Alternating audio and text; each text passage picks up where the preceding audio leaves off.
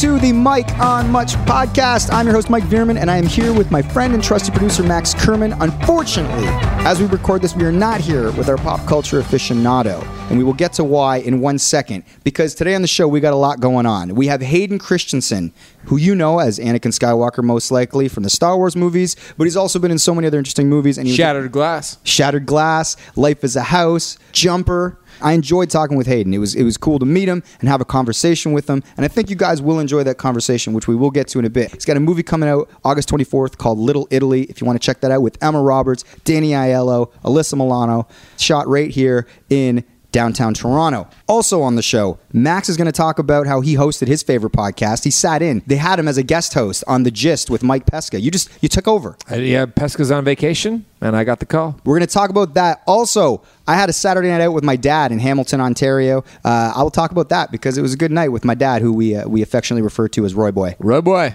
And unfortunately, one thing we don't have in this opening is Shane Christian Cunningham, our beloved pop culture aficionado. Shane is uh, not happy that he's not here right now. Well, but we- Max, let the people know why you've deprived them of Shane. because we realized uh, we were looking at the calendar uh, of this week. Tonight was the only time we could do an open with me involved because tomorrow the Arkells are practicing. The next day, Arkells have a photo shoot, and it conflicts with Shane's dessert antics. And Shane had already gone back to Hamilton tonight. We're Yeah. recording this at like nine o'clock at night in Dan Hamilton's place. Yeah. We're just we're winging it at this point. But Yeah. Shane had already left. Yeah. He's he's upset that yeah. This, this is how the Eagles broke up, man. I know. We got to keep it together. So I apologize to Shane. Apologize to the listeners. Yeah, no, you know what though? I'm going to say something a little controversial. Th- when this podcast started, the open was just you and I.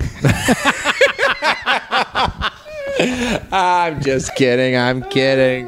That's the kind of thing that Shane will be furious. You're about. gonna get angry listener I, mail uh, from Shane. from Shane. All right, Max. So you you sat in for uh, for for Mike Pesca. You love this podcast. Okay, let me tell you this story. There's a show from Slate Magazine, which is a pretty big, prominent uh, U.S. kind of political news online magazine. It's called The Gist, and it's a daily show. I listen to it every day. So about two weeks ago, we got a, a DM from Mike Pesca because I've interacted with him a little bit. I've emailed him. I met him once in person.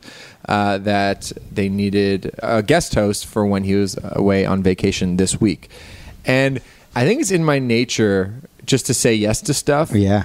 and uh, I was really excited about it. Obviously, uh, it's a big American podcast. It's kind of a cool opportunity for me, and because I'm such a consumer of, I'm a bit of a political junkie. I'm a consumer of all these political podcasts. I thought it can't be that hard. I can do it. You know, it's like it's kind of have that attitude that Of course. it, will all turn out okay.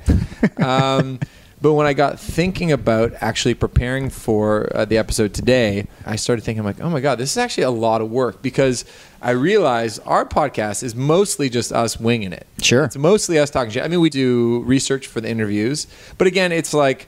Uh, interviews with people that are actors or directors.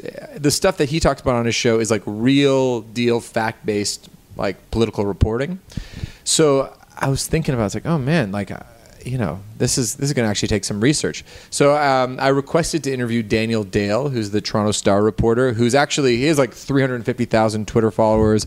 He's uh, made a name for himself for covering Rob Ford. uh, When he was the mayor of Toronto, and now he is the Donald Trump lie checker. Yeah. So he documents every single lie. So I was like, oh man, this guy's a very serious political reporter. I started doing research on Daniel Dale, and that guy works so hard. He, he clearly doesn't sleep. He fact checks every single one of Trump's speeches on the campaign trail. Yeah. Every public event that Trump speaks at, he will find the transcript and go through it. And I'm just thinking, like, man, this guy's job is so intense.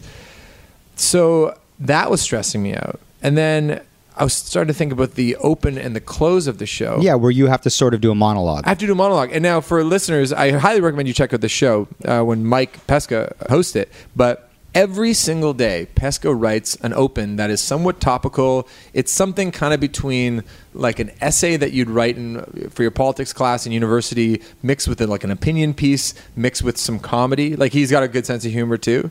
So he does that at, at the top and the bottom, and he does it every single day. And it's not like the difference is it's not like he's riffing like a comedian. It's not like he's just sort of talking shit. Like there's a lot of podcasts that I love, like Bill Simmons or I don't know Joe Rogan or Yeah, they're just looser. they're just looser. No, Like this is actually like he is citing news articles. He's playing clips from the news. It's really like an intense thing. And the more I thought about, it, I was like, man, this guy is just so much fucking smarter than me. Well, he writes an informed and entertaining soliloquy every day Every and then single day. performs it. And he is seasoned. Like he worked at NPR for 15 years before he worked at Slate. So like there is a recipe to his job that he is very well schooled in. There's a process to like how you put together an article, like uh, an open like that and close that he is very aware of. And I don't know any of that. I listen to the show and I and I've learned through us like through listening to the show, but I don't technically actually know how to do it. So I started getting like more and more stressed, going like, oh my god, like this is gonna be a lot of work. My and my brain was starting to work in ways that it hasn't worked in like since I was university. Sure. you know, almost ten years ago. Did you have that anxiety where you kept knowing that the day you had to actually execute this thing was coming? Yeah. And I was trying to prepare though for it. I was like, okay, maybe I'll, I'll try to get the the, the close, uh, the, the spiel, which is the closing section of the show. It doesn't have to be as topical. The, the opening Yeah. monologue has to be sort of day of. Uh, the spiel can be a little bit more. yeah, your musings, something you've been thinking about. Exactly. So um, I emailed my friend Matt, who, uh, Matt Book Club Matty, Yeah. who listens to all the same podcasts I listen to. He is sort of the guy who feeds me all of my political news. He, he's he's like really good at like you know giving me interesting articles.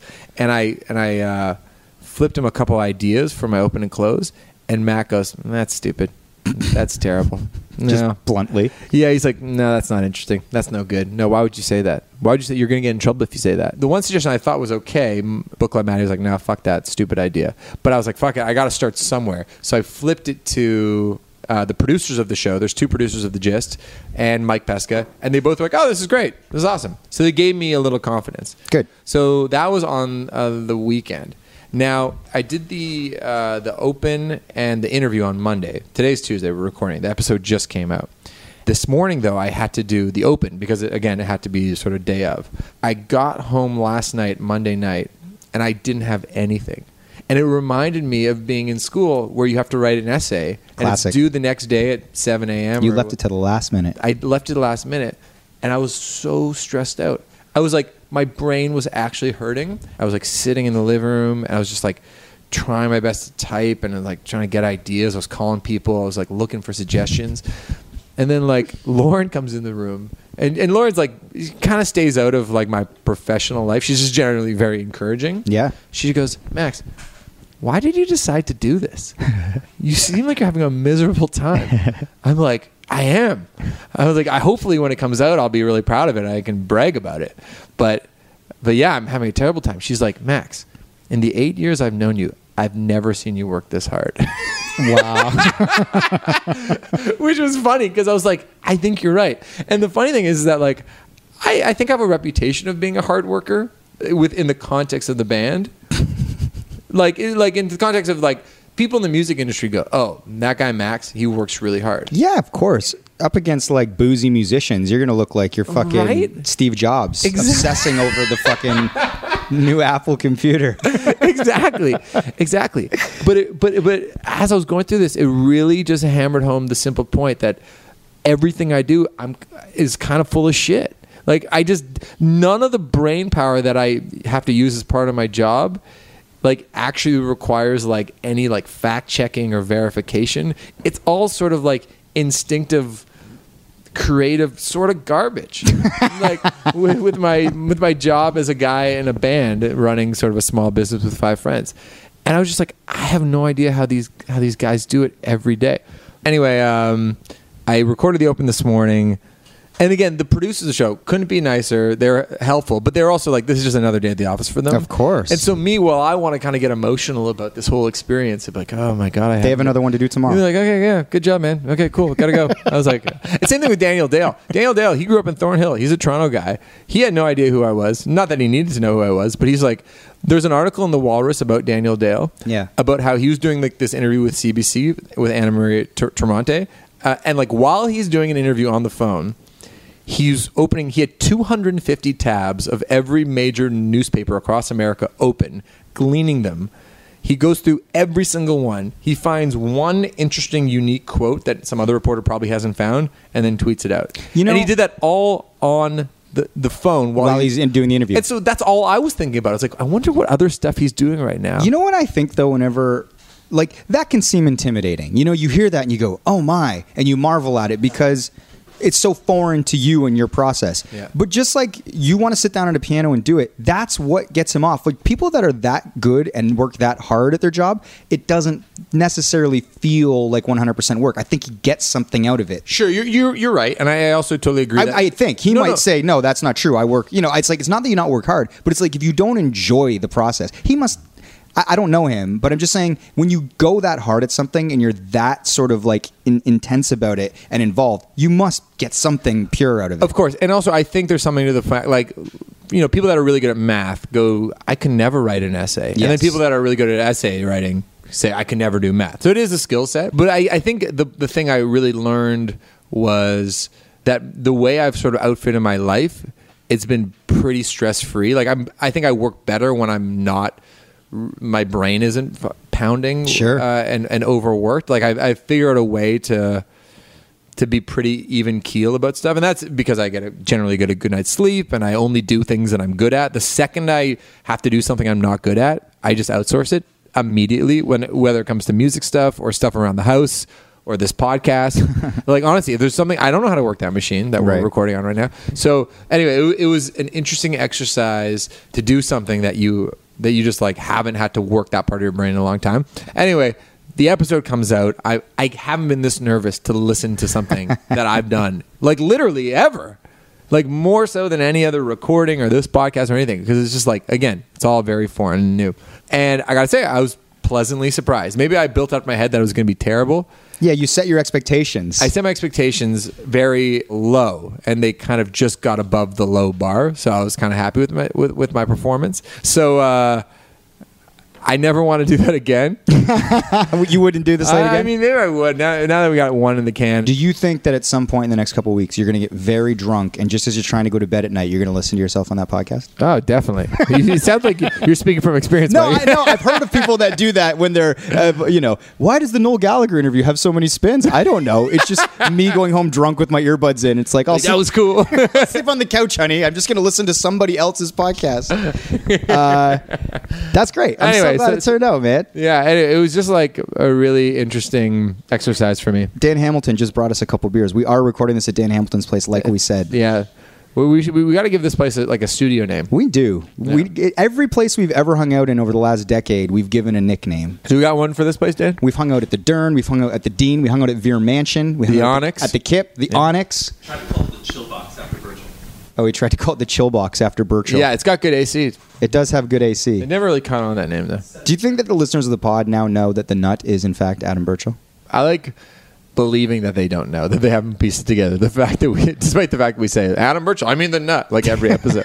okay, give me uh, your Saturday night though. You said you had a good time on Saturday night. Oh man, well this weekend was I feel like a really fun weekend for a lot of reasons. On Friday night, all the Champagne Boys basically got together because our friend Dylan Hideki uh, is in a band called The Dill. And drumming for him is our band, San Sebastian, Pumps, The Racket. Our former drummer, Ted Patterson, who we love, Rocksteady Teddy, amazing drummer. He drums for Dill's band. Yeah. So all of us went out and saw it, Casbah, this small club in Hamilton, and uh, that was a great night. It was an awesome night. It, we was haven't an had old a- school night. We haven't had like a Champagne Boys uh, night in a while. We talk about the Champagne Boys all the time, but the reality is, is that I mean, this is in part because I'm in Toronto, you're in Toronto, Dan's in Toronto, but having a night with everybody around was was felt like old times. in Hamilton. We were rolling like 14 deep. It was a, it was a really fun time.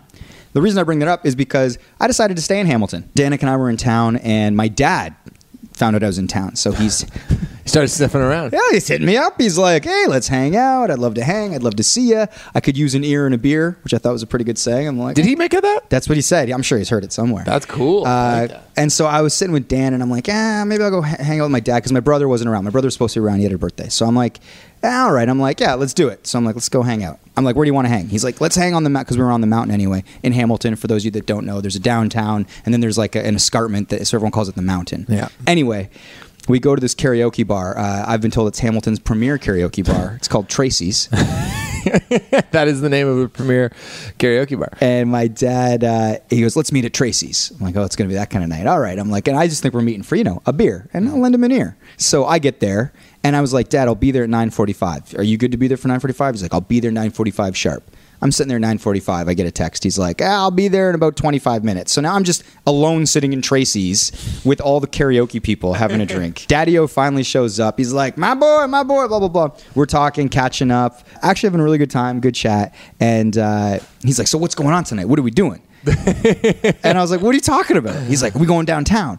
I'm like, "Dad." I'm like, "I thought we were just getting together for a beer on the mountain." I'm like, I- "I'm gonna shut it down pretty early." He's like, "Ah, come on," you know, because it's a Saturday night. He's like, "We got to do something." I don't know, Dad. My phone buzzes. It's our good friend Peak, and because we'd been out the night before for the Dills concert, Peak just wrote, "Any chance you're in town to do a back to back?" Ooh. And I was shocked because I was like, "Peak's doing a back to back? Peak is a beacon of health. I know. Have you seen that guy's body? He I- does I not know. do back to backs. No, it's depressing. How You don't get a body like that by doing back to backs. No, maybe back to back crunches like 50 times in a row. But anyway, so I go, Dad, you know what? Actually, I'm like, a couple of my buddies are downtown if you want to go. I'm like, uh, Peak just reached out. He's like, Oh, Peak, I love Peak. He's a good wingman. My dad's recently single. So uh, I was like, Okay. So I go, Peak, I'm with uh, Roy Boy, uh, but we might be down to come downtown. What are you guys up to? And Pete goes, We're actually going to this one year anniversary of a drag show at This Ain't Hollywood. Okay. Dan, do you know the name of that drag show? Something polyester queer. Yeah, yeah, it's called Polyester. So Polyester is the show that's been going on in Hamilton for a year. This is their anniversary. He's like, come to the drag show. I'm like, Dad. I'm like, everyone's downtown at This Ain't Hollywood. My dad's like, I love This Ain't Hollywood. I'm like, but it's it's a drag show, which will be really fun. It'll be really joyous. My dad goes, huh. Okay, and I didn't really know how my dad would take it. He's like, "I'm down. I'm like a progressive man." I'm like, "Okay, great. Let's do this." He goes, "But I'm going to sing one song before we go." I go, okay, but they know him there. So he basically uh, goes up to the thing, gets it happening, comes back. He orders like another Coors Light, and he's like, settle in.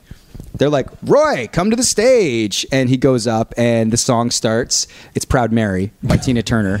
So he's like, I left a good job in the city. And then all of a sudden, I'm not making this up. All of these like women of Tracy's start getting up and they start dancing to it. they start like moving slow, and my dad's like on the microphone. You know, he's like, "Working for the man every night and day." And I know the song is gonna pick up at some point. Because is that the rolling down the river? Yeah, do do do, and I'm rolling, rolling, Rolling. So I'm like, what's he gonna do when they get to this point? Like, is he gonna do like the foot stamp like Tina Turner and dun, dun, dun. And sure enough, that's what he does. But the women all start doing it too. So he's like high five, and there's a little stage there and a mic, like a mic stand, and he's acting like Steven Tyler, kicking the mic stand out, pulling it back, high fiving people. I got some of this on my Instagram. Oh, my God. It was so funny, and I was like, this is why my dad hangs out at Tracy's. He's a fucking rock star. I here. thought you were going to say, this is where I get it from. Oh no! I did have a, a mini reflection. I'm like, yeah, this is It's like uh, you are the first guy to go up and during karaoke. it is true. It's true. so then he finishes that, he, I'm, and then he comes. Oh, and this is the other funny thing is the song ends, but you know in karaoke, like sometimes a song will have like an outro. Mm-hmm. It's like rolling, rolling. But so he like drops the mic on a high point and walks off. But there's still 40 seconds of the song left playing off. But I guess he was like, got to leave in the sweet spot. He's high fiving dudes at the bar. That's the way to do it. You always leave early. Leave 'em That- wanting a little more. Yeah, exactly. so he's like, let's go downtown. Just Okay. walks out of the bar. drop the mic. Awesome. So we're on our way downtown. We're going to this drag show, and I, I felt bad. I didn't feel like I needed to say, "Dad, like." I know you've never been to something like this where it's going to be like a little outlandish and everybody here's like, you know, really just having a good time. There's a lot of joy, there's a lot of love, and people are going to get wacky and it's going to be so fun. But you're going to see some things that maybe you aren't used to just like hanging around with. All and, I and also the, the contrast between hanging out on the mountain at Tracy's yes, versus coming downtown to a drag show. It's like it's kind of like opposite ends of this of the of the of the kind of cultural spectrum. On totally. level, yeah. And Hamilton, and and correct me if I'm wrong to say this, is sort of newly progressive in the last Sure. sort of like Yeah. half decade, Yeah. as like more young people sort of assert themselves and, and and have these nights. You know, so my dad, old school Hamilton, is not. I was just like, just you know, certain jokes, or you might want to say. And my dad, to his credit, was like, "You think I'd embarrass you, son?" Ah, This is him in the cab, and I'm like, oh, geez, I've offended him now. He's like, you I got embarrassed. He's like, I can handle myself. He's like, I've been having a good time since the 70s in Hamilton. He's like, he's like, I've seen it all. yeah, exactly. It was kind of one of those. It's kind of like you So think I haven't you don't seen think I've stumbled into a gay bar and have a great time? Yeah. And I'm like, good for you. Let's get it. So we get in there, and sure enough, like any drag show, I, I think the, the, the, the main hostess was like from Toronto. Hmm. But so she gets up on stage, and she's like, all right, all you fucking bitches, who wants a shot? And then like people are on stage, and she's making all the typical jokes you would see at one of these things. And it was very funny. Uh, and my dad's like kind of watching, and then all of a sudden they're like, all right, everybody, like after they do the shots, they're like, let's do some dancing. It's like, and people start dancing, and I'm talking to Peak, and it's our friend Peak's there, Jay Kelly's there, Felix is there, Yeah, Psycho's amazing. there, uh, Psycho, if you remember from the last episode, the one with the boner. Yeah. Um, so they're all having a good time. I'm talking to them, and Jay Kelly taps me, and I look, and my dad is in the middle of the crowd with his arms up, like one of those floppy things at a car dealership, just dancing, just like, bats, bats. and I was like, wow, I'm like, Roy's getting it. This is so fun. Uh, Roy's getting after it. Jay Kelly then sort of just pontificates in only the way Jay Kelly can. He goes, you know, your dad is really surprising me right now. And I don't know why. I think it's because I thought your dad would sort of like maybe not embrace this. But then when I thought about Roy, I'm like, it totally makes sense. I was like, I was like, okay, Jay. I was like, so he's having a good time. And Oh, by the way, Jay is my old roommate from 85 Raquel days. He's, he's one of like the most beautiful guys inside and out. 100%. And that is exactly the way he'd say it. Do you want to hear another really funny Jay, Jayism? Yeah, I give it to- So I guess Jay earlier in that night they'd been in line to get into some indie uh, uh, indie band show like around the corner in Hamilton, and I guess they waited in line for like sort of tickets released at the door, but there was only twenty. And Jay and this uh, friend of his who's like I don't know like forty two or something were in line, and they got cut off right at that, so they didn't get in. But I guess there was these girls standing in front of them, like chatting them up or whatever, and so they didn't get into the show. And then as they were walking away from the show, his older friend turned to Jay and he's like, "Well." He's like, we still got it, I guess, because the girls were talking to them. And Jay goes, but I started thinking, what do you mean still got it? He's like, I'm only 30. I'm supposed to still have it. Maybe you still have it. he goes, but I never even thought that I lost it. It was the funniest fucking thing. I'll probably cut that out. But that no, was that's good. Leave it. You gotta leave it. Gotta leave it it. was so Jay Yeah. because he was so like just matter of fact about it. Yeah, yeah. Oh my god. Anyway, so it ended up being this great night. My dad had like the best time ever. Danced up a storm and then jumped in a cab at like you know 1.30 in the morning or whatever. Wow. And then uh, the rest of us just like closed it out. Max, should we talk about Hayden Christensen? Let's get into it. All right. So like we set up the top, Hayden is in a movie called Little Italy that is out August 24th. My one question. Yeah. Because I was like, is he even Italian? Is Emma Roberts Italian? and I looked it up, and I. Uh, he is his mom is half Italian, so technically That's he's right. one. Did you ask the question? It was being an Italian a deal breaker for the producers of the movie? I certainly did, oh, nice. Okay, good. and he answered it. Okay, good. but we'll leave it as a tease. Good. And people can listen to the interview. Yeah. So yeah, we, we got this interview actually through you, through E1. Yeah, that's right. There's a connection with the management and all Yeah. that. So Hayden comes in and uh, we're set up the gear and, and we start just chatting, kind of like getting to know each other at first because there was kind of a delay before we could start doing the interview. And so I was like, oh, I got to kind of make small talk with them, but I don't want to kill any of my questions that I have lined up. So I'm just like, hey, I'm like, uh, I'm like, "You- you're a dad. He's like, I am. Yeah, yeah. yeah." I'm like, I, I've actually got a, a daughter on the way in, in October. He's like, what? He goes, man, that's amazing. Like, puts his hand across the. We were sitting on a couch, shakes my hand, uh, and then he was just like, I was like, give me some sage advice, man. And then he just gave me like the most genuine advice Oh, wow. was really sort of inquisitive and nice. Then we get into the the interview. By the way, um, at manager Ash, I texted her. I was like, "Got any Hayden questions?" And she said, "Oh, get him to talk about dad stuff." Oh, that's funny. So that's funny that you did that anyway. Whenever I have to actually do small talk, I, it's always interesting because it's like I can't go into the areas that I'm going to touch on in the Sure, interview. yeah. So it's like you always just have to find something that you're not really going to get to. So anyway, uh, we do the interview. Um, we touch on a lot of the Star Wars stuff and sort of what it did to him as a 19 year old to, to get that role. And honestly, he was pretty open. And, and we'd heard before, it's like, hey, let's stick to the movie. You know, like it's not something, but that's not what we do on this podcast. No, we defy publicists all the time. it's true. Well, it's like that should be our Twitter bio. Well, and, and honestly, that's that's not our mission. That's not what we ever want to do in these conversations. So it's like, yeah, let's do a couple about the movie, and then let's get into some like interesting stuff. Like let's talk like humans, not Let's a talk about the machine. process. Let's talk about your life story. Absolutely. So we get into all that, and then after the interview. I think I'm allowed to tell this stuff, but Yeah. basically we're waiting because he's going to do a, one of Shane's digital desserts. So they have to set the setup with all the cameras and everything. And Shane's intern was there, Veronique, who you guys heard last Yeah. week, won the the intern contest, and. So I got to sit with Hayden, and Hayden goes, "Is it like he's like how long before the setup is done?" And Ken, who's producing, it's like um, about five. He's like, Hayden's like five for a smoke or five for not. And he's like, okay, how do I get out? But we were kind of in this weird area where he couldn't know where to go. So he's like, Ken's like, there's this alleyway. And I'm like, I'll take you. I knew exactly what he's talking about. I've been working in that building for years. So I'm like, I'll take you. And I'm thinking that all the people are going to come. None of the people come. Hmm. So it's just me and Hayden, and we're walking down five flights of steps. And he says again, he goes, "Man, he's like, thanks for that interview. That was like that was a good conversation, man." And he's like, "It was it was it was thoughtful, and we touched a lot of things." And I go, "Thank you for sort of giving interesting and thoughtful answers because you know the Star Wars thing. I didn't know if I was. I know you've probably been answering it forever." He's like, "No." He was like, "Listen." He's like. If people know what they're talking about or do their research or ask it in a thoughtful way, he's like, I can talk about Star Wars whenever. He's like, it's when people don't know what the hell they want to ask. They just know they want to somehow say something about Star Wars. Nah, that's so interesting. You're totally right because sometimes I think about Arkells interviews, and it really kind of just comes down to like who the person is who's asking the question, what the like what other questions they've asked around. So it's like you could ask a really basic question, but if you've proved to me that you know what you're talking about and then you didn't just pull the one thing from Wikipedia that was the name brand thing. Yeah. It's like, for instance, like uh, on Arkells' Wikipedia, I think there's like a question about.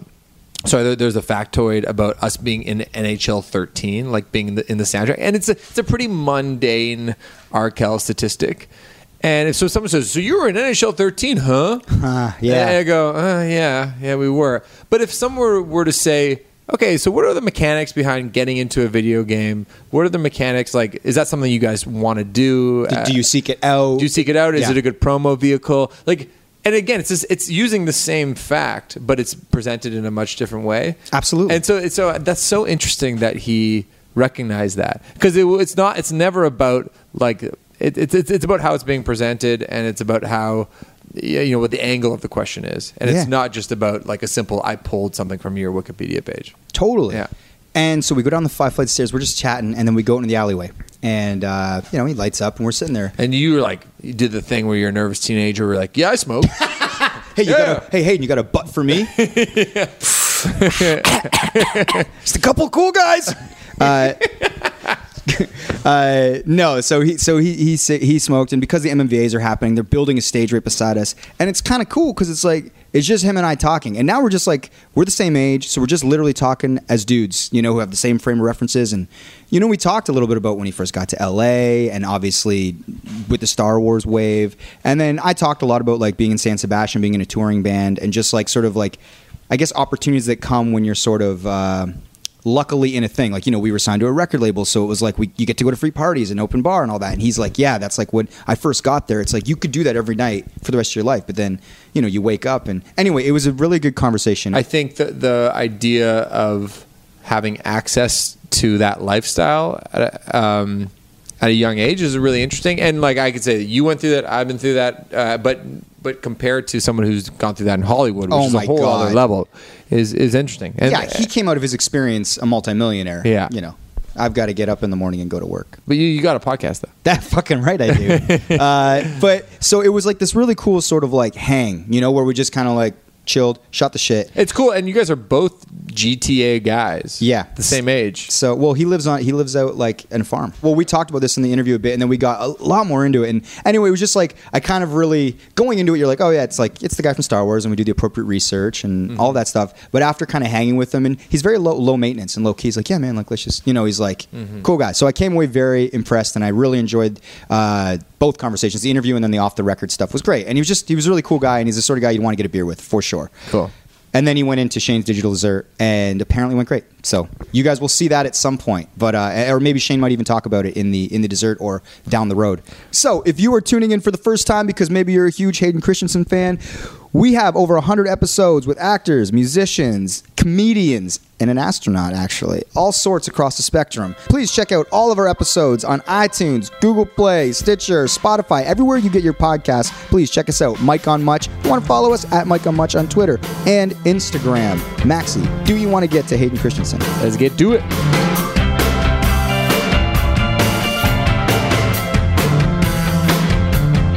We're going gonna jump right into this thing. Let's do it. I kind of want to start, obviously, with Little Italy because that's the, the movie you're here to talk about. And you've had a number of sort of romantic leads in films. And I thought when I was watching this film that you and Emma Roberts had really good chemistry. Did you know her before you started doing this film? No, I did not. Uh, I'd met her once in passing uh, years ago, um, but no, we didn't know each other. Um, we we met, I think, literally like uh, maybe a week before we started filming.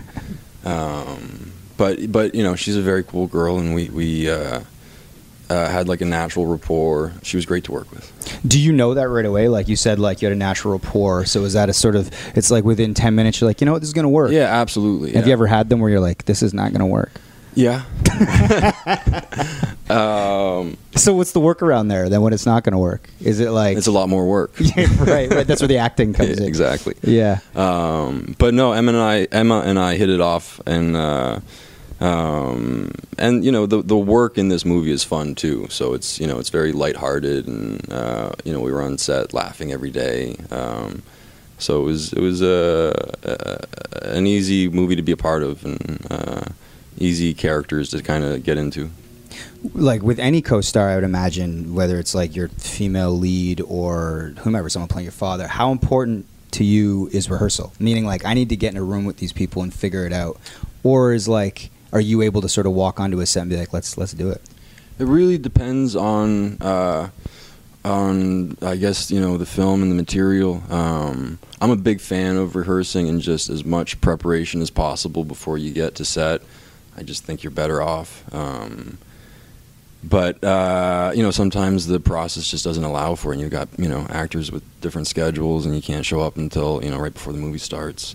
Um, so you know on this one we didn't have a lot of that. It was like you know maybe you know a few days uh, of really spending time together, and then we were we were filming.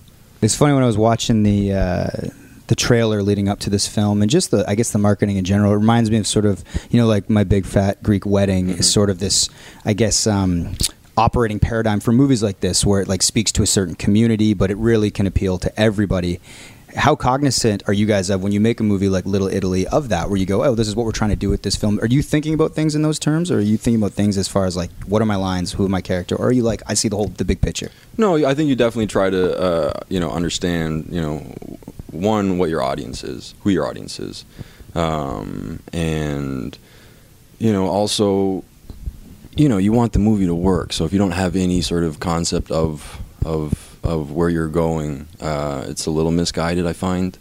Um, I mean, you're not like you're not working with like an end result in mind, but you have an idea of where you want to get to, and uh, and so I'm sort of aware of that. You know, I think more so at the beginning, and then once you kind of get into the flow of it, and you're really sort of connecting with the character, then uh, then you're just sort of in it, and you're just having fun with the role. yeah Yeah. Are you someone that tends to think big picture process stuff as far as like I guess the movie business and just making a film? It's hard to make a film in general, right? Like front to back and then market it. And there's all these other sort of ancillary things that have nothing to do with the creative work, which is like just you and another actor. Totally. Yeah, I mean, I'm I'm you know cognizant of it when I'm reading a script and I'm sort of considering a project, but at the same time, I'm not like so career focused. It's really just about whether or not the story appeals to me, whether or not I think that there's uh, an audience for the story, um, and whether or not I think it would you know be a process that one I'll enjoy and two will sort of you know challenge me as an actor and give me something to do. Well, because this film obviously takes place in Little Italy, and uh, you know, there's a lot of Italian tropes and all of that stuff. I read on uh, Wikipedia that uh, your mom is part Italian. Yeah, Is yeah. that was that a deal breaker for the producers? No, I. Uh, I mean, you know, when I read the script the first time, I was like, uh, I don't know if I'm the most obvious fit for this. Uh, but I am part Italian. I do. I do know that community. Um, and my, my my grandma's full Italian, and so I have like lots of cousins and aunts and uncles who are very much from that community. You understand the world. I understand the world enough to, to sort of you know uh, you know make an attempt at it. But you know that's also part of the attraction for me is you know I get to play a character and and just sort of like understanding all of the sort of Italian mannerisms and uh, and and that sort of stuff was was fun for me. So I got to I got to focus on bringing out my inner Italian.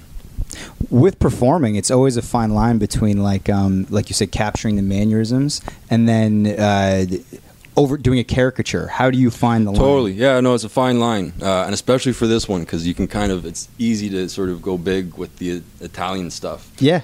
Um, and I played with it, and sometimes I would I would go too big, and I'd have to pull it back. Uh, but you know that's that's the process. Is you kind of you have to you have to find that balance. Yeah. Yeah. Well, going back a bit, you know, you've had the sort of success that a lot of Canadian actors haven't, but you had this sort of like lineage where it was like, Are You Afraid of the Dark, Goosebumps, Yeah. and then you have this sort of rocket ship to the moon with Star Wars. By the time you got Star Wars, were you like, did you feel like, even though you were young, like you'd hit a ceiling in Canada? Like, were you thinking like, this is going to be amazing because I'm going to sort of get out of not a smaller bubble, but obviously like, yeah, exactly that, a smaller bubble. Um, I mean, I think as an actor, you know, uh, you always kind of have your sights set on Hollywood. Yeah. Um, but you know, the the the the film community uh, and you know. Uh, and, and just this industry in Canada is pretty healthy, so it's not like you, you need to go elsewhere. Uh, and the Star Wars thing just kind of came along, and uh, it was a, it was an amazing opportunity. I didn't really think it was uh, really that plausible because it was so big, but uh, yeah, you know, it worked out. yeah. And I think in the moment, how old were you when you got that? I was 19. 19. So in the moment you realize this is a, a big fucking deal. Oh I yeah, think. yeah, yeah. And so as a young actor, are you are you going I know what this means. Like this is it. Like this is a this is a ticket to open a lot of doors or are you just going I'm focusing on process and technique and sort of all of the actory things or are you are very aware of what this means for your life? No, I was very focused on just the work. Uh, you know, all of the stuff uh, that came along with it. I tried Yeah. to sort of keep on the periphery um, and just sort of focus on, on what I was doing as an actor. But it's it's such a a crazy world, the Star Wars world. You know, so. Uh, it's hard to not sort of be daunted by um, just the size of it all. Uh, but that was that's how I dealt with it. I just sort of stayed focused on on what I was doing as an actor. Yeah, the micro, because the enormity is it's like overwhelming just- if you you allow yourself, yourself to even it. think about it. I think in in that sense. Yeah. It's interesting. uh, You know, we've talked to a lot of people that had success young, whether it was like you know Josh Jackson or Jerry O'Connell, who was in Stand by Me. You know, and we've talked a lot about how they sort of like framed things after the fact. And I'd read in an interview you said that. Um, you know, you'd had a bit of difficulty sort of framing those Star Wars movies because you felt like you hadn't earned it. Or and that was the quote in this MTV piece that I read. Whether that's accurate or not, I don't know. But I read it on the internet, so I'm going to assume it's true. With time and perspective, do you, I guess, still feel that way?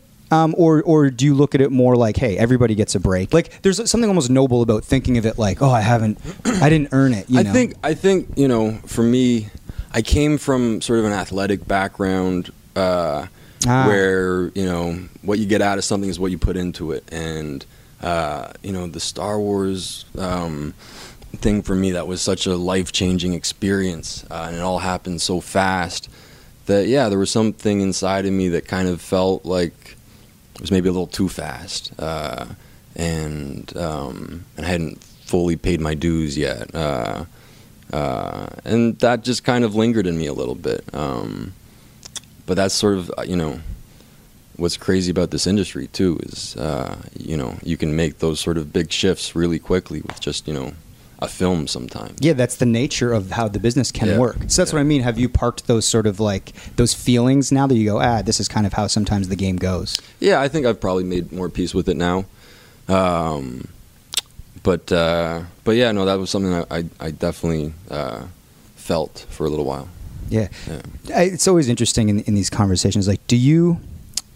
I was gonna say essentially, like, I, I like to get to the heart of what someone's personality is, is like, and it's like, are you sick of answering Star Wars questions? Are you like, this is just a part of who I am, and I know those are going to come up in an interview? Because even me asking, I'm like, I want to ask because it's interesting, and our listeners are going to find it interesting because anything on a grand scale is going to be fascinating to people. But then also, you're like, listen, I'm a dude that does plenty of work, and it's like that was a long time ago. Or you're like, shit, people are going to ask me about that. Yeah, I think I, you know I'm I'm I'm I'm okay talking about Star Wars. It's uh it's been a big part of my life, uh, and even though I'm not you know making the films anymore, it's it's still uh, a big part of my life. Um, and you're a part of history, a lot of people's history, a collective sort of history. That's kind of the Yeah. enormity of this, the franchise, I guess, as you were saying. Yeah, and you know, just the role that I I played. Um, you know, uh, I'm not looking to to sort of uh, run away from that and, and leave that in the past. Uh, that's something I'm. You know, I was very proud to be a part of that and and got to sort of leave my mark on uh, on, on a part of film history. So no, I'm happy to talk about it.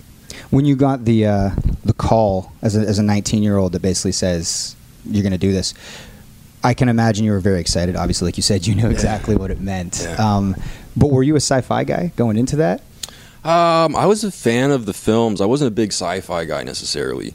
Um, I was, you know, I was like a, a, a just a dedicated actor uh, trying to sort of uh, work on his craft. Um, and I sort of come from the theater a little bit. I, I, I uh, um, studied acting uh, on stage, and uh, and so I was I was really more inclined towards just uh, dramatic stuff and dramatic films and dramatic storytelling. Uh, but but no, I mean I've you know I've always liked the genre. I like uh, you know uh, the sort of the escapism that it offers, and you know more so than most. Right. Um, and I think you know, especially sort of in uh, today's climate, that, that that vehicle for escapism becomes more and more necessary. And I think you sort of uh, can see that just with the films that find find real popularity now. That's a fascinating thought. Meaning, like we need escapism now more than ever in the current sort of, uh, Yeah, I guess, state of our society or political climate. a little bit. I think. I think there's some some truth to that. Are you a political guy? Try not to be. Right. You try to sort of stay stay Yeah. apart from it. Yeah. And I guess we're Canadians. We're somewhat separate, although I guess we're seeing everything that's happening everywhere. Yeah, it's a it's a crazy world right now. But yeah, no, I I I, uh, I stay out of the politics and um, uh, I, you know what's the line from that song? I get all the news I need from the weather report. That's a pretty good line. Yeah. Um, well, another thing, actually, speaking of abstaining, is it's like it feels like you don't have a, a a- presence on social media. I don't think you have a Twitter. I don't think you've posted on Instagram since like 2014. I've never actually had an Instagram. I've so that's never- just some other imposter. Those are some. of- Yeah. All right. Yeah. No, I've never. I got to take of- back those double taps. I've never uh, uh, engaged in social media. Um, What's the thinking there? Because cause for I- I don't know. I you know, there's probably a lot of reasons. Uh, mostly, I chalk it up to laziness. Um, but uh, I don't know. There's something about an actor, uh, about being an actor, uh, uh, and sort of participating in social media that seems slightly contrary or contradictive. Uh, you know, I kind of, I, I always liked uh, the notion that as an actor, you're, you're, there's like a, uh, there's like a sort of a, a magical act taking place, and uh, and I'd rather uh, the audience know less about me in order for them to sort of believe in whatever this, you know, thing that we're trying to convince them of. Sure, there- is. it's, it's naturally artifice, and so it's like you want to Yeah. keep that barrier. And then there's two ways of there's two sort of schools of thought about that, which is like, do you show how the trick is done? Like you know, you hear the, there's Song Exploders, a famous podcast where they get into how a song is made or what it's about, and other musicians are kind of like, nah, man, like you take what you need to take from it. I don't need to sort of open the book and reveal everything. And it seems like, as far as actors go, you lean on that side. Yeah, I mean, you know, now it's like it's it's it's uh it's a it's a it's sort of a, a, a necessary tool for for uh, a lot of people in this industry, and, and really for myself as well. I should be, you know, uh, doing it, but um, Well, you're out here now promoting the movie. yeah, I do this stuff, you know. But as far as like you know having a social media presence and, and letting people into my life, I've always just been a little bit you know reluctant to do that. Uh, uh, but you know, maybe one day you'll see me on Instagram or something. I'll follow you. Yeah. Yeah. Do you do you participate? Meaning, do you look like? Meaning, you're not an active participant, but are you an observer? Like, would you ever have like a Twitter where you're just kind of, you know, No, I just I don't. It's not really my. it's not what you do with your time. I, honestly, like, I was a late adopter to the laptop and to the computer. Like, I didn't have my own laptop until like, like less than ten years ago. When did you get a cell phone? I was late to the cell phone. no, phone. I had a cell phone. Although I gave up my cell phone for like a year, and I had no cell phone. This was like you know, five six years ago. Really? Yeah. How do uh, people find you? email? Okay, so whenever you got around your email on your new laptop, uh, that's when you would. Uh, Yeah, but you know that pe- people couldn't really tolerate it that long, so eventually I got a cell phone again. What was it? Uh, they say Bill Murray has like an answering service. That he was kind of like my inspiration. Really? Yeah, I heard the story. Like Bill Murray only, you know, he, like he has a fax machine or something, and people have to contact them via fax. And I just thought like- that was like awesome. All his offers, everything, and when he Yeah. gets around to the fax machine, then he might reach back out to you. Yeah, but uh, but no, you know, I, I also just sometimes need to disconnect and uh, you know escape to the country, and uh, it's hard to do that when you got a phone going off all the time. Do you think that that um, your disposition, the, the sort of like need to escape to the country or sort of disengage, is because of that sort of wave you got hit with at 19 and the instant stardom, or do you For think, sure. you think that's a res- that's a reaction to that? Absolutely, yeah. Yeah, I mean, you know, uh, it's it's a it's a it's a crazy thing to go through that, um, and you know, to have uh, a healthy perspective on it, I think just takes time. Um, and I think you gain that perspective just by sort of having time to reflect and uh, sort of pulling back a little bit. Um, but it's not like a natural sort of trajectory, you know, to to experience or to go through. No. Um, so I think, yeah, for sure that that sort of motivated me to move out to the country and uh, and and and pull back a little bit. Just disconnect a little, Sometimes, yeah. which is usually probably more healthy than however we're living right now. Because Yeah, no, honestly, like moving out to the country was one of the best things I ever did. Um, it's just a, a very healthy environment for me, and uh, I just like it. It's no traffic, you know, fresh air. It works. yeah, it's a good way to live. Yeah. Um, lastly, as we wrap up, um, you do seem like a really thoughtful guy when it comes to your career and sort of framing things in, in a sort of more macro sense than a micro sense. What do you want? Uh, what do you see happening over the next ten years? What's the ideal for for, for you? Um, I don't know. You know, I I uh, I love what I do. I love storytelling. Uh, that was that was always sort of my attraction to all of this, into filmmaking and the and the craft of acting was just a, a, a love of storytelling.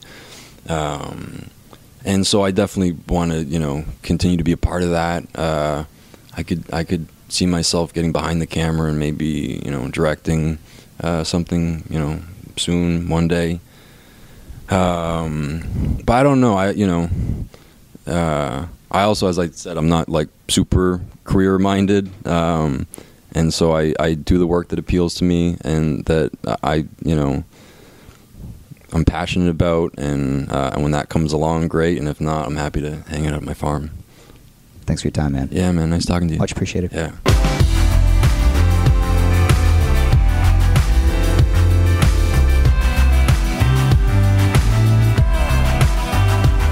Welcome to the dessert. We are joined obviously by our pop culture aficionado Shane Cunningham. And Shane, I'm just going to give you the floor.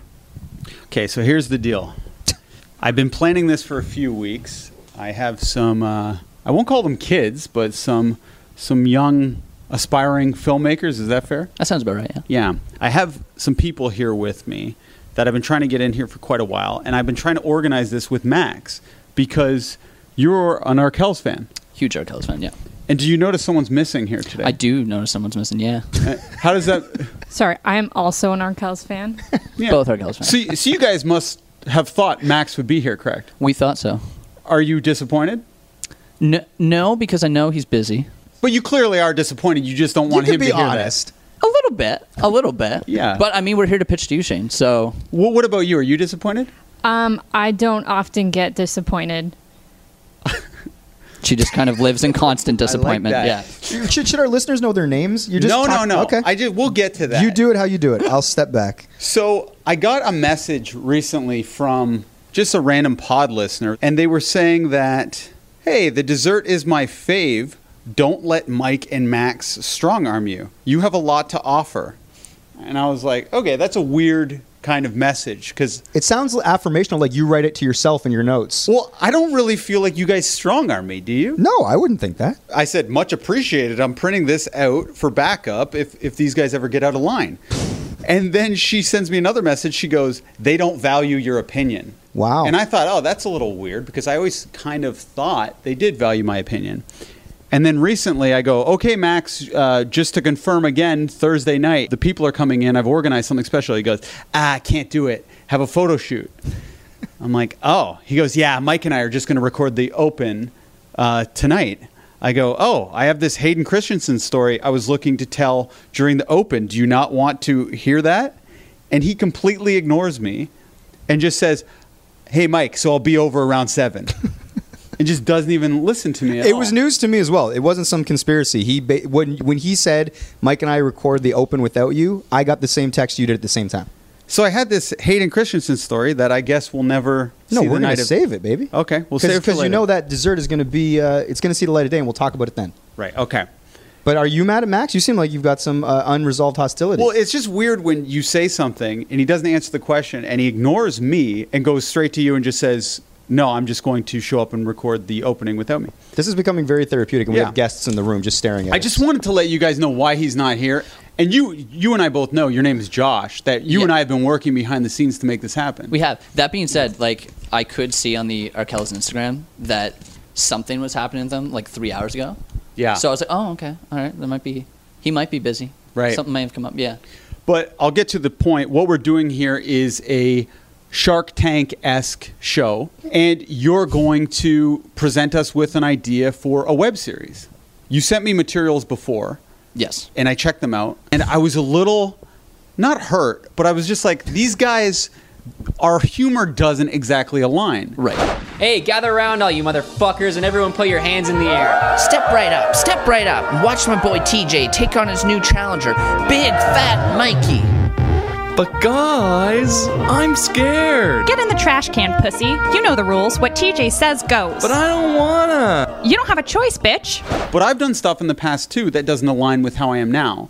So I thought rather than put it down, I'd give you guys a good shot to win me over and have me potentially produce your web series. And so basically, uh, we I reached out to you. Yes. And then when you came back to me with, can I see some examples? We were like, well, shit, we are in a situation where like three or four of us in the group have just shot like higher budget, not high budget, but better looking projects that are like in editing mode. So we're like, well, we can't send you a half finished thing. So what's something we have sitting around that's kind of funny, that kind of gives an idea that we make stuff? I wouldn't go throwing around words like funny. Yeah, I would say it got made. It, Yeah, it has something a begin- existed, Has a yeah. beginning, a middle, and an end. Um, but yeah, so we were kind of like scrambling. We're like, well, crap. Uh, hopefully, we get in the room with them and we can kind of sell them on on an idea that is, I think, a lot more aligned with uh, Mm-hmm. your sense of humor. May I say I had nothing to do with the recess thing. Thank you. Yeah. You you voiced one of the characters. I voiced one of the characters. I did not write it or make it at all. Because you had a lot of some, you had some harsh lines there that I don't know if I'd want my voice attached to. I do not remember doing that at Right. all. I will also say. Okay. Yeah, I remember you doing that. Was- there was a lot The of female expletives. character. Yeah, and there was a lot of uh, swearing and probably yeah. No, it got it got dark. Guys, okay. guys, don't splinter before you pitch. Yeah. They- They're already falling apart, Shaney. All right, but we're going to start Shane's Tank right now. Of course, Mike is going to be the host. Sure. And I've written some stuff for you. And much like last week's episode, I've not read one part. Of But you did a great job with last week. Uh, You were happy with that Yeah. Okay. And I'm trying to do this like the Shark Tank guy. Yes. Okay, here we go. Welcome to Shane Tank, where creative people pitch to three extremely creative judges to see if one of them are interested in producing their creative project. If the judges hear a great idea, they will invest their own time and fight each other for a deal. Who are the judges? They are self made creative experts who have carved out their own path, their own way in the Canadian entertainment industry. The Nut is a shrewd businessman who has never seen a good idea he didn't like. He went from DJing sweaty nightclubs to becoming marketing manager of Maple Leaf Sports and Entertainment. He recently lost weight, but he's ready to take a big bite out of a good idea. But he's also willing to take a bite out of a bad idea and shit it out. I instantly regret doing this. instantly. Shane Cunningham. He's worked in television for a really long time, and when he sees something that's good, he knows it's good. But if he doesn't like what he sees, he's the type of guy to start shaking his head and will say no. And then there's Mike Veerman. That's me. I went from waiting tables at Swish LA to waiting for Noel Gallagher to stop talking so I could ask him another question. You can lick my balls. Now, my only question for you, Shane Tanker contestants, is Are you ready to present your idea? I hope to God we are. I think so. The following are actual negotiations between creatives and investors. The judges will invest their own time at their discretion. No offer is being made to or solicited from the listening audience. And then read the intro part. Entering the tank now are the creatives who are part of a comedy troupe. Troupe or trooped? Troop. You wrote trooped. Well, I made a mistake. Entering the tank now are the creatives who are part of a comedy troupe and are looking to have their web series produced by one of the judges. They had previously sent Shane a sample skit through an Instagram DM, but didn't exactly impress him with their content. Get in the trash can, pussy.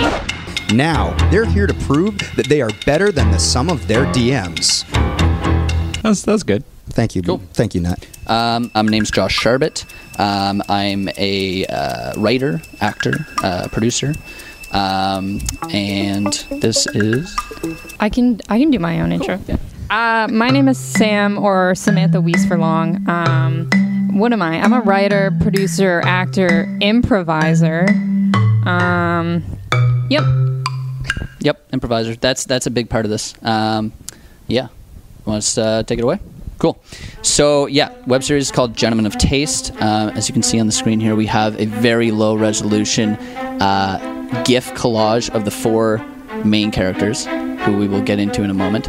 Um, it is a comedy web series, um, seven to ten minute episodes, uh, ten episodes per season, and basically it follows these four broke, ignorant morons who try to assert themselves into upper class society by posing as professional critics of the class of society they're trying to become a part of. They have no knowledge of what it takes to be in the upper class, what it takes to walk into the share club and actually belong there, or go to the Park Hyatt there. Did you know the Nut has unlimited access to the Share Club? Yeah, I did. Yeah. yeah.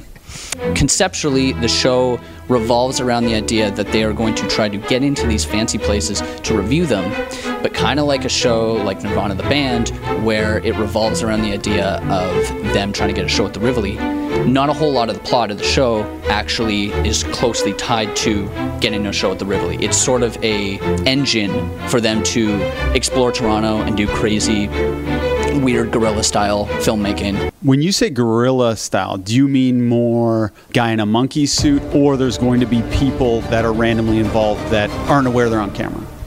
It can be both. Um, we're not above it, but I think he means more like bringing a camera into an area. I'd like to incorporate both on a regular So, basis. so to be clear, there are or are not gorillas. yes, it d- I think monkeys are. Yes, wasn't one of the probably- Wasn't a yes or no question. I think monkeys are probably the funniest thing. Like I watch them on YouTube all the time, so I would want to incorporate monkeys. But it's once again that thing where if, like, we're gonna try to get access to it. That's the whole point of the show. Is like we want to try to get access to things that we might not necessarily have access to, but we're gonna try anyway. and really, I think the essence of what would make the show exciting to viewers is it's kind of like stand in line for a place you know you're probably not gonna gonna get into. Uh, your friend who's completely wasted, they're sure as hell not gonna get into it. And all you know is you're gonna try to do your best to get in there. You don't know what's gonna happen. And if you do get in there, well then huge success. That's great. You have Um, a tight grip on that mic. I do. I'm trying to pass around a bit more. Men, am I right? Wow. That's good. That, was- I that was like good. Um, yeah, so I'll jump into a few of the, or I'll let Sam jump into a few of the episode examples because, How gracious of you. That's that. Yes. Now we're learning here. This is good. um, yeah, take it away. Episode examples may include, for for one, I mean, to kick things off, um, they want to establish themselves. They need to build a following and stuff. Um, and a free way to do that is a garden party, a very fancy garden party at Trinity Bellwoods. Um, what else? Important to note, they will not be paying for any sort of alcohol permits. They're just going to be bringing this stuff in. They don't care, or they don't even know, again, what it is that is required to throw a party in Trinity Bellwoods. And you're so you're willing to kind of risk uh, arrest. 100%. I think that's what's exciting about shows like Nathan for You and Nirvana the Band And are you worried about this being too derivative? I'm not one to talk, by the way, but are you worried about this being too derivative of other programs? I mean, obviously, it's inspi- I think the style is inspired by these other shows, but I think the plot and everything is completely different. I don't know. What we're trying to do, like I sort of mentioned before, but I'll come back to it, is in the home they live in together. Um, if I may reference the pod, I kind of imagine it like the clubhouse that the Champagne Boys were thinking of going in on. That kind of deal. They would live in a place like that. Um, A bachelor. bachelor with one girl. Um, yeah. So we'd see scenes of them, their lives, them planning stuff there, and then that would be mixed with the gorilla style in the real world, primate style, primate style in the real world. Shit's gonna go wrong, or shit might go right. I think the only thing left to say is basically, and I've kind of touched on it a bit before, but the Oh, you're welcome. The uh, Oh, wasn't that thank it wasn't thank Oh, you. I no, see. not yet. Ah. um, I was going to say the the show is aimed at obviously the 18 to 35 demographic. Um, do you want to talk about about the shows? It's kind of About the 18 to 35 demographic. yeah, you know a lot about it. Well, we've mentioned Yeah, some. this is kind of a filler portion. This is the filler. I mean, you know. Okay. You- we we've mentioned them. Yeah. I think we get the Let's gist. get to it. Yeah. Uh, thanks for coming in and doing it. I'm curious, have any of your projects been successful to this point? What would you consider successful? Uh, not unsuccessful. Uh, if, if I'm if we're looking to be involved in a project, what's your success rate? You know, in your previous. How do you measure success? I think we've all had, we all work in the industry. We've all had success helping other people be successful. And we've learned from that. And now we're like, let's do our own thing. But here, here's one of my concerns. You have six people in the troupe. Yes. Only two showed up today. To do a show like this, you're going to need people to show up on time, potentially a reshoot at some arbitrary random time. If they can't be trusted for this huge opportunity to appear on this podcast, how can they be trusted to be even in the web series? I agree. Let's just tear them apart right now. All the people. It's a legitimate question, though. No, it's hundred percent legitimate question. Um, it it does come down to this balance of right now, all of us in the troupe are are working on big productions. And honestly, the reason I reached out to Shane was I kind of, when I listened to the podcast avidly, felt like a bit of a kinship because I feel like we're both very jokey people. We don't like to take ourselves overly seriously. And sometimes that leads to people not taking you seriously when you want to be taken seriously. So I've had that problem. So basically, we were trying to make this web series, and um, we needed a producer who had connections, who was interested in this kind of uh, genre and this kind of style of comedy. I felt Shane was perfect for that. Let's see what happens, and if I can get them, it'll be a big accomplishment that honestly uh, makes uh, the group kind of take me more seriously, and also makes the world take the project more seriously. Okay, I'm gonna try to like I'll give my like sort of recommendation. Yeah, I guess based on the pitch, I would have liked to have seen a pilot of some sort. I don't know how TV pitches work, but like I've been looking at the same sort of animated gifs or gifs for a little while. So I think just like an example of what that could look like. I think from a uh, a premise perspective, I think you might have more luck if you if you have budget to actually make sure that they can get access to these things and then see what happens. I think like somebody walking into a hotel and trying to get a hotel room without money is nothing will happen. I think so. I think as part of the premise, I would like to see that. But what I would say is, it seems very interesting to me. Uh, I get why it would be funny. Uh, I like the hell out of both of you. And then I think ultimately, I cannot help you in this project whatsoever. I'm of no use uh, at all. I don't do anything like this. And for that reason, I'm out. Perfect. Uh, but what I would say is that you can almost help these people the most because you're our most connected friend in the sense that they mentioned literally share club in their pitch. Mm-hmm. You can let them into share club and just kind of Well, I think they need a producer that's able to pull all the strings, right? So, as a mm-hmm. producer, you could call me and say, "Hey, Nut, can you help them do something?" okay let me just i guess ask some producing questions. What would you expect from me as a producer You actually that that back and forth just kind of summed it up pretty well. You just started producing for them. In You front of you them. really did. with this pitch uh, when I was just thinking of problems you're going to run into because I've done this sort of filming people when they don't know they're being filming, kind of trying to prank with people. They always notice the camera. Nathan Fielder always gets away with it because he lets the people know right off the get. I'm part of a documentary crew. I'm shooting this for that. The guerrilla element, I feel like, is where you're going to kind of falter, and you're going to have to rely more on the scripted stuff. which unfortunately for me, my favorite brand of comedy is the part where you're fucking with real people. It's the only thing that really makes me laugh is cringe-worthy stuff these days for some reason. That's my only aversion to this project. Right. So are you producing for them now, or what do you? What's your situation? What's Well, he, he- I need to see something to really believe in it. So for me, I would say, come back to me when you've shot some semblance of what you're happy with, and I want to see you guys say, this is what I find funny, and this is exactly in the pocket where we'd like it to be. And if I agree, I'll come on and help you guys the best I can and try to produce it. As is, I can't really tell. No, that's totally fair. That totally makes sense. Yeah. So for that reason, And so for that reason, I'm going to pass it over to Mike and see what he says. I have all the same.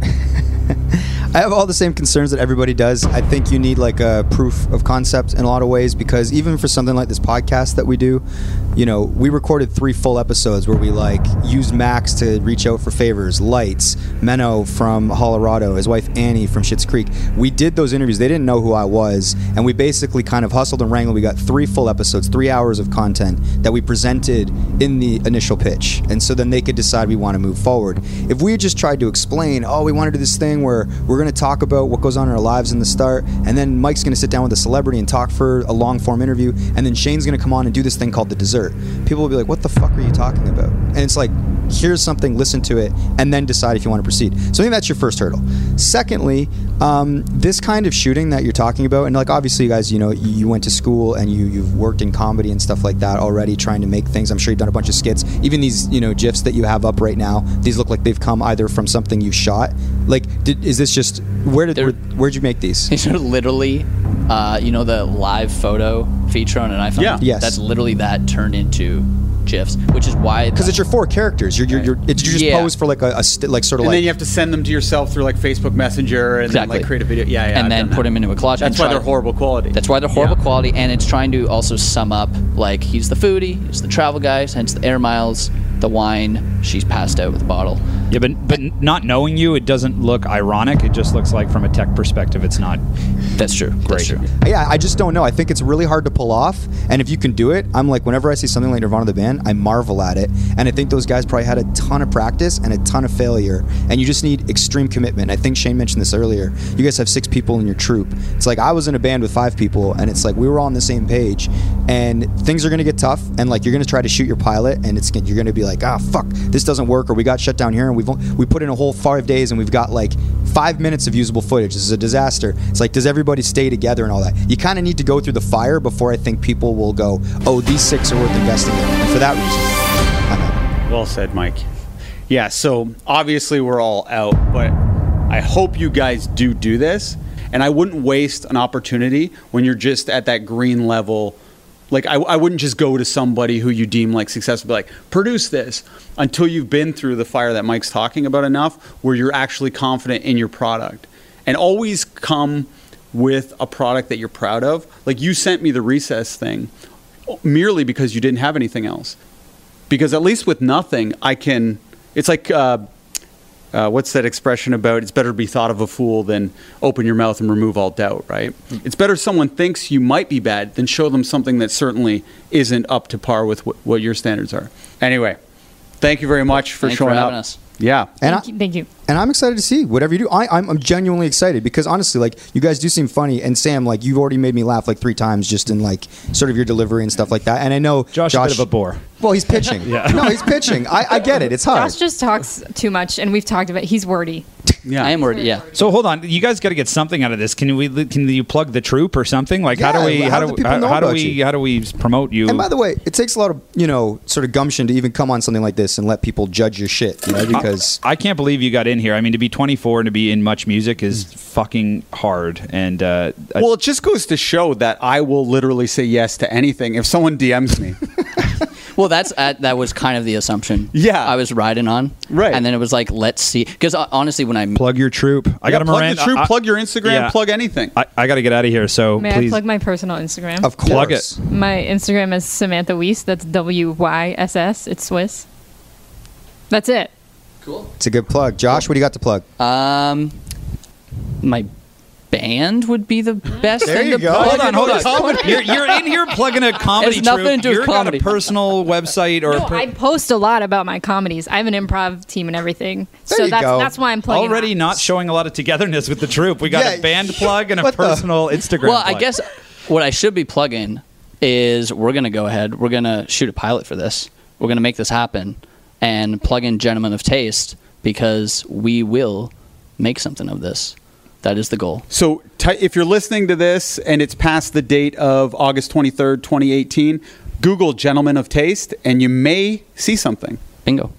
Maybe don't Google it at work. I feel like Gentlemen of Taste has a. There could be some Yeah. real results Yeah. Yeah. Don't to returned That, that's tasting gentlemen. yeah. You can lick my balls. That's it. That's all. That is our episode. Thank you so much for tuning in. Thank you to Hayden Christensen for sitting down and, and hanging out. Um, I'm sorry that off the top we didn't have Shane. I'm sorry in the back end we didn't have Max. Uh, I like it best when all three of us are together. So next week we will make that happen. You can find us on Instagram and Twitter at Mike on Much. You can find us everywhere podcasts are found. Thank you to everybody that listens every week. It really means the world. The Mike on Much podcast is produced by Max Kerman and I'm your host Mike Veerman. Thank you so much. No, that's not what I say. See you next week if we don't die on the weekend.